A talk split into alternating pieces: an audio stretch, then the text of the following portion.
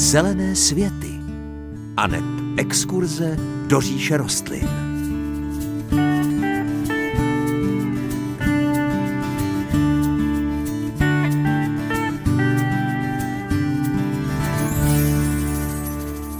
Pěkné páteční dopoledne. Říká se, že opakování je matka moudrosti a téhle věty se držíme i my v zelených světech a proto se dneska budeme mimo jiné věnovat věci, která v tomto období zaměstnává stále více lidí. Budou to rajčata a pravidla jejich výsadby. Pěstitelů zeleniny ve velkém přibývá a my jim chceme trošičku pomoct v tom těžkém rozhodování. K tomu připojíme i něco navíc, jak je naším dobrým zvykem. Příjemné páteční dopoledne přeje moderátorsky zahradnická dvojice dvojice Hanka Šoberová a Pavel Chlouba. Máme tady několik vašich pěstitelských dotazů, kterým se budeme věnovat. První z nich. Dobrý den, prosím, jaké bylinky už by mohly být venku ve vyvýšených záhonech? Má se s některými druhy čekat až po zmrzlých? Tak slovo bylinky je velmi široký pojem.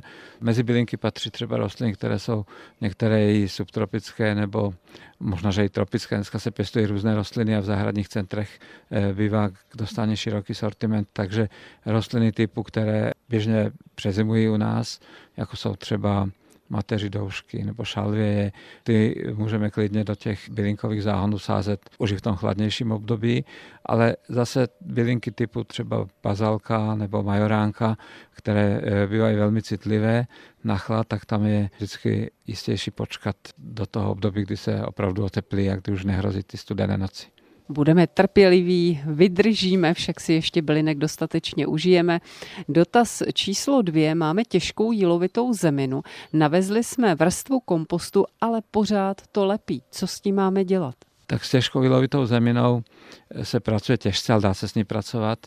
Obvykle se ale málo kdy povede udělat takové ty dramatické úpravy za krátkou dobu. Je to běh na dlouhou trať a když se na těžkou jílovitou půdu eh, doveze kompost, tak ho nestačí nasypat, ale musí se zapracovat do té půdy což není úplně dobrá zpráva, protože s tím je hodně práce, je to docela těžké, eh, lepivé, ale jedině to zapravení do toho půdního profilu je začátek vlastně toho štěstí zahradnického. A toto musíme potom opakovat i další roky, abychom tu půdu opravdu vylepšili, ale dá se to. My v Borovanech máme taky jílovitou půdu a místy, kde máme záhony, na kterých pracujeme už roky, tak je to vidět, že to funguje. Takže je potřeba sbírat listy, zapravovat listy, eh, je potřeba z času na čas eh, sehnat nějaký hnůj, zapravit tam ten hnůj do té půdy. Někdy by pomohlo pro vylepšení struktury třeba přidat i nějaký písek, ale to je další práce, takže já radím, aby člověk nepropadal panice, zůstal trpělivý a pěkně pracoval na té půdě po mnoho let a uvidíte, že i vám se to povedlo. Povedlo se to druhým a povede to i vám. A ještě jeden dotaz přidám. Máme vrbu, která vznikla ze zastrčené pomlásky do země. Můžeme ji ještě přesadit a co s ní máme udělat? No tak čistě teoreticky přesadit ji můžete, protože vrby jsou velmi životaschopné rostliny, snadno zakořeňují ve vlhkém místě. Pokud byste to opravdu dělali, tak eh, má smysl ty větvičky, které narostly na tou pomláskou, tak hodně radikálně zmenšit. Je to celkem logické, protože když eh, se ukrojí část kořenu, tak eh, ta omezená část kořenu nemůže dobře zásobovat živinama všechny ty větve, které jsou nad tím. Takže dobře seříznout a dobře zalít po přesazení, ale ještě než teda se do toho pustíte, tak zvažte, jestli to opravdu chcete, protože vrby na pomlásky bývají často velké stromy a to je možná skoro lepší. Pokud někdo takovou vrbičku chce, tak si přímo tu větvičku zasadit na to místo a nechat ji tam růst a jenom z nějakého nostalgického pocitu, že zachraňujeme pomlásku, tak si změnit vzhled zahrady je docela takové lehkomyslné bych řekl. Takže zvažte to, pokud se rozhodnete, že opravdu chcete, tak můžete.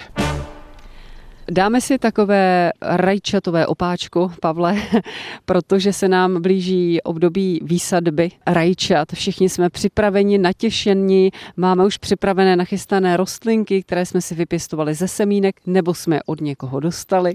Pojďme připomenout nějaké takové hlavní zásady, kterých bychom se při vysazování rajčat měli držet. Hanko, myslím, že rajčatové opáčko je vždycky témou dne, protože pokud se nepletu, tak mám pocit, že přibývá pěstitelů rajčat. I lidi, kteří neměli k pěstování zeleniny vztah, tak ho začínají získávat díky tomu, jak se mění situace. A to nejenom situace ekonomická, ale i to, že vlastně ta typická chuť rajčat eh, se u některých koupených odrůd nikdy nedá pocítit, protože rajčata, která jsou z daleko dovozu, tak jsou šlechtěná tak, aby měla pevnou slupku a potom nemají takovou tu rajčatovou chuť a vůň, jak bychom rádi. Takže e, z tohoto pohledu to opáčko schvaluju. Ideálně počkáme po zmrzlých, Pavle. Říká se to alespoň. Ano, měli bychom počkat po zmrzlých, pokud vysazujeme velké množství rajčat. Kdybychom o tuto sadbu přišli, tak by to byla asi velká škoda. Ale když má někdo třeba jenom malou zahradu a více sazeniček, než e, je schopen využít, tak si myslím, že na dvou, na třech kusech to klidně může risknout. Třeba ty rostliny malinko ochránit nějakou folií a pokud by to vyšlo, tak eh, by byla trošku ranější ta úroda, ale velké plochy rajčat budeme vysazovat určitě až po zmrzlých. Rostlinky máme připravené, ale co si musíme nachystat, tak to je kvalitní půda. Kvalitní půda je nezbytná pro pěstování rajčat a to platí eh, v případě, i když je ta půda volná, anebo i když ty rostliny pěstujeme v nějakých nádobách, protože u rajčat eh, je to celkem možné, takže půda by měla být vyživená, měla by být pěkně zpracovaná, odplevelená určitě a hluboká, aby rajčata měly kam zakořeňovat. Pavle, co jsem okoukala, že se rajče položí do země a vlastně se ještě kousek táhne pod zemí a až potom se jakoby ohne směrem nahoru k nějaké té opoře, tak jeho správně vysadit tedy. Co je správné? Toto je, Hanko, jedna z cest, eh, velmi přirozená možná, protože Rajče je jednou z rostlin, eh, která umí zakořenit po celé délce své stonky. Toto málo která rostlina umí a tato cesta je výhodná zejména v situacích, kdy ta sazenička je narostlejší, než by měla. Já si pamatuju za svého dětství, jak eh, se kupovala rajčata eh, na trhu, to byla takzvaná trhaná sadba. Nebyly tenkrát ještě květináčky velmi k dispozici, takže se to pěstovalo všechno v bedinkách, řídko nasázené vedle sebe a ten prodejce vlastně natrhal ty sazeničky, takže než my jsme došli z toho trhu na zahradu, tak oni už byli polozvadle a než se vysadili, tak byli úplně téměř na odchodu. A jsme je sázeli právě takto skoro na ležato a do druhého dne po chladné noci a po zavlaze se krásně vstyčili a rostly už dál. Takže když máme sazeničky, které jsou dlouhé, tenké, neduživé nebo trošku přerostlé, tak je můžeme sázet takto vodorovně. Když máme sazenice ve správném formátu, správné velikosti, tak se i tak vyplatí udělat tu jamku hlubší a vysadit tu rostlinu hlouběji, než byla v tom květináči. To je velmi dobrá cesta, protože všechno, co je v zemi, tak zakoření a tím se zlepšuje možnost příjmu živin a vody pro tu rostlinu. Opora rajčete bude nezbytná, předpokládám? Opora rajčete u tyčkových odrůd je nezbytná. Je otázka, jaká by ta opora měla být.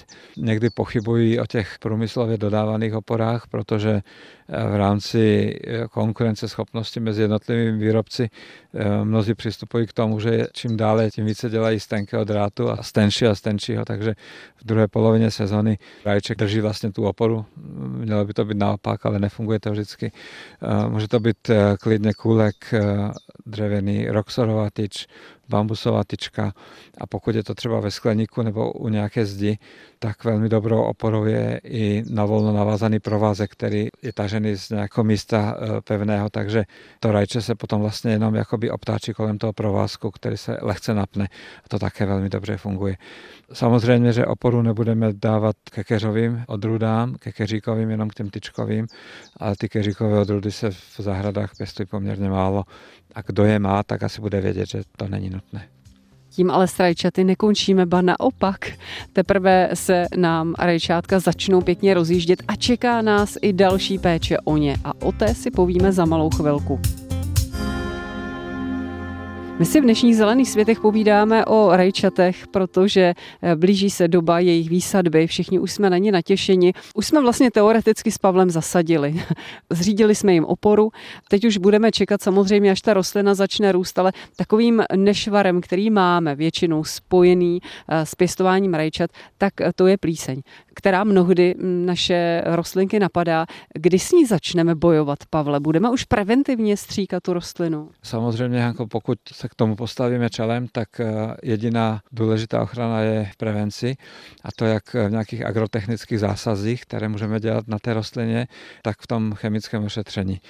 Nás se lidé zejména na různých besedách ptají, jak to mají chloubu s chemickou ochranou, jestli jsme eko nebo jestli zahradničíme klasickým způsobem. A já na to vždycky odpovídám to, že se snažíme postřiky minimalizovat, nedělat je zbytečně, ale na rovinu přiznávám, že tam, kde je to nezbytné, tak radši uděláme jeden dobře cílený nebo dva dobře cílené postřiky za sezonu a potom víme, že už nám to fungovat bude, protože když jsme začínali, tak jsme byli také hodně ovlivněni ekologickým postojem a krásně nám to rostlo asi do 10. srpna a pak přišel týden dešťu. V období, kdy začínali rajčata dozrávat, tak jsme o všechno přišli. Takže ochranu preventivní eh, děláme, my stříkáme dvakrát, jednou na konci května a po druhé asi po 10 nebo 14 dnech někdy v červnu ten přípravek vám neřeknu, ale jich eh, celá řada budou velmi podobně účinkovat na tu rostlinu. Důležité ale udělat to preventivně. Je to ještě v období, kdy vlastně ta rostlina nemá plody žádné, takže ta látka, která vlastně chrání tu rostlinu, tak se dostane do vnitra toho organismu a zvyšuje její životaschopnost. Ta plíseň přijde také, ale většinou potom přichází až úplně na konec toho vegetačního období, kdy to už není tak velká ztráta. Dalo by se, Pavle, možná předcházet té plísni rajčatové třeba umístěním nějaké střížky nad těmi rajčaty, dejme tomu z nějakého toho polykarbonátu, který propustí sluníčko, ale přece jenom zabrání tomu omoknutí těch rajčat. Rajčata zaléváme většinou do zeminy, nezaléváme je na listy, protože nemají to skutečně rády. Ano, já si vzpomínám, Hanko, na jednu návštěvu zahraniční zahrady, kde měli takovou dětskou zahrádku dělanou a tam měli vysazená rajčátka tak, že vlastně u každé byla tyčka a na té tyčce byl navázaný průsvitný deštník, takový ten s květinkami. Eh, nešlo tady o to vlastně ochránit tu rostlinu fakticky proti dešti, to by asi úplně dobře nefungovalo, ale bylo to takové znamení pro ty děti, že rajčátka jsou eh, citlivá právě na vlhkost a na vodu. Ta střížka z toho polykarbonátu za určitých okolností určitě může pomoct, když je to dobře udělané. Chce si to dobře vymyslet, aby to bylo i hezké, i funkční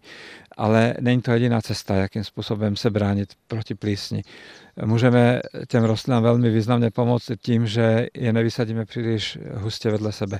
Protože už tím, že těch rostlin blízko vedle sebe moc, tak dochází k tomu, že tam méně proudí vzduch a i po dešti vlastně ty listy eh, dlouho zůstávají vlhké, neosychají a i tím vlastně se dá podporovat šíření eh, těch plísní. Takže budeme rostliny vysazovat dostatečně daleko od sebe, na slunné místo, tak aby se nikdy nedotýkaly ty rostliny mezi sebou, nebo aby se teda nevplétaly mezi sebe, aby ten porost nebyl hustý. A potom s tím souvisí i eh, častokrát velmi diskutované odstraňování starších listů. Jste, Pavle, zastáncem toho odstraňování těch spodních listů na rajčatech? Než na tuto otázku odpovím, tak eh, musím říct, že v každé oblasti to funguje trošku jinak.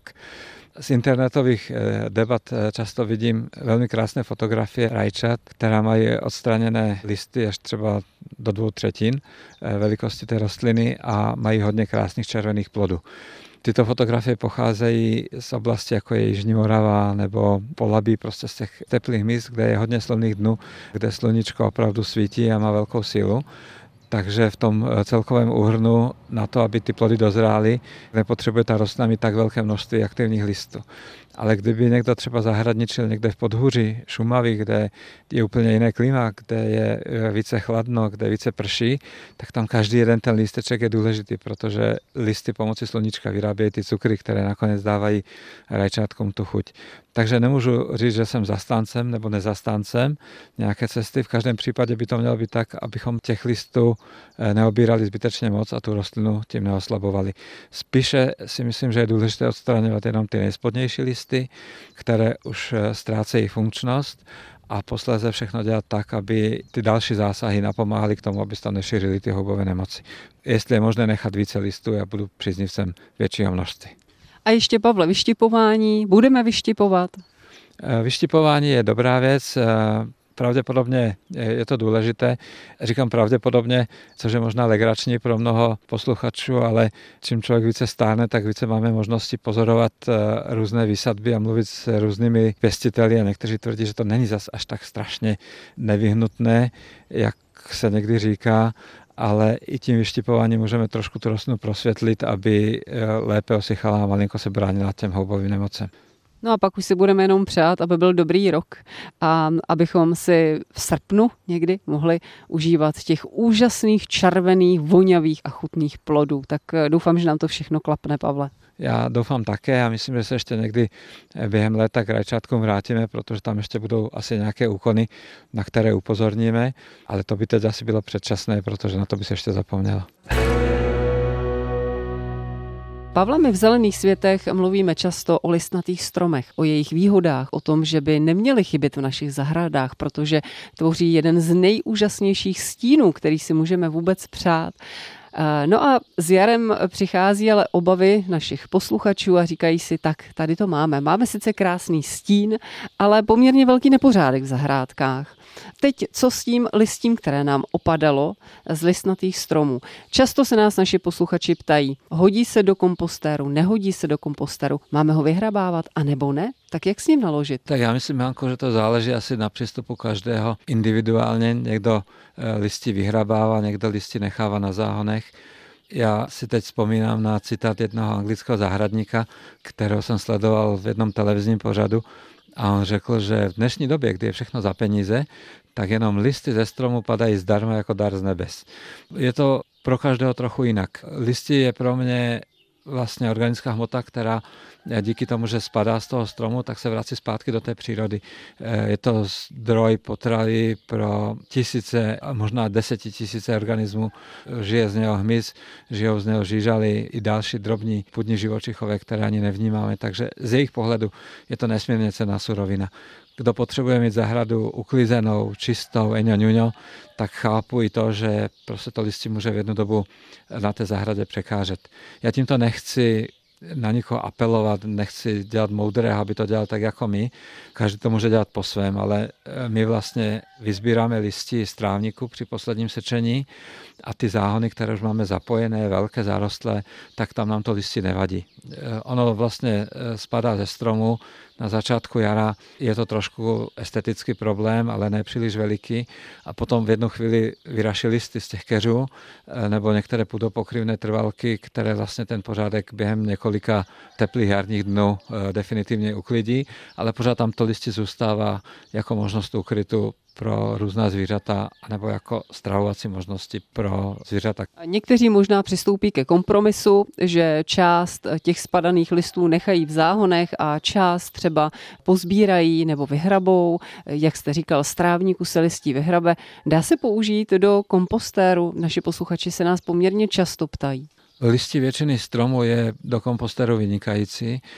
My máme na zahradě velký platan, ten platan tvoří poměrně tvrdé takové pevné listy, eh, ty se rozkladají trošku delší dobu, takže v tom eh, kompostu je to potom znát. Ideálně je, když je možnost pozbírat eh, to listí sekačkou a při tom sečení se vlastně ty listy rozšmelcují, vznikne taková velmi jemná drť, která se potom rychlejším způsobem rozkládá. Takže v podstatě listí až na výjimky do komposteru dáváme a oni tam tvoří velmi podstatnou složku té organické hmoty.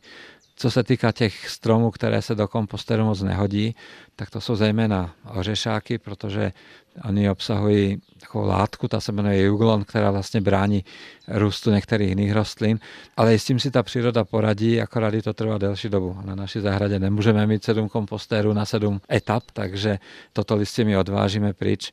Také se tam asi nehodí listi z akátu, které je toxické, a třeba dubové listy, které sice toxické není, tak se také dlouhou dobu rozkládá. Takže e, spíše do těch e, domácích kompostérů, kde máme malé zahrady a nemáme možnosti dovolit mít těch kompostérů hodně, tak budeme používat listy z břízy, z javoru, z lípy, e, z jasanu možná, z ovocných stromů. To by všechno mělo fungovat úplně dobře.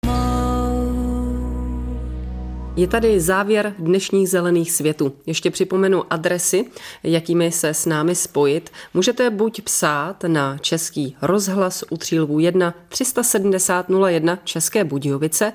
Možná pro vás bude jednodušší e-mail zelené svety zavináč cb.rozhlas.cz zatelefonujte na 22 155 44 33. To je náš rozhlasový záznamník, na který můžete nadiktovat svůj dotaz. Příjemnější a veselější život s rostlinami vám od mikrofonu Zelených světů pro dnešek přejí Hanka Šoberová a Pavel Chlouba.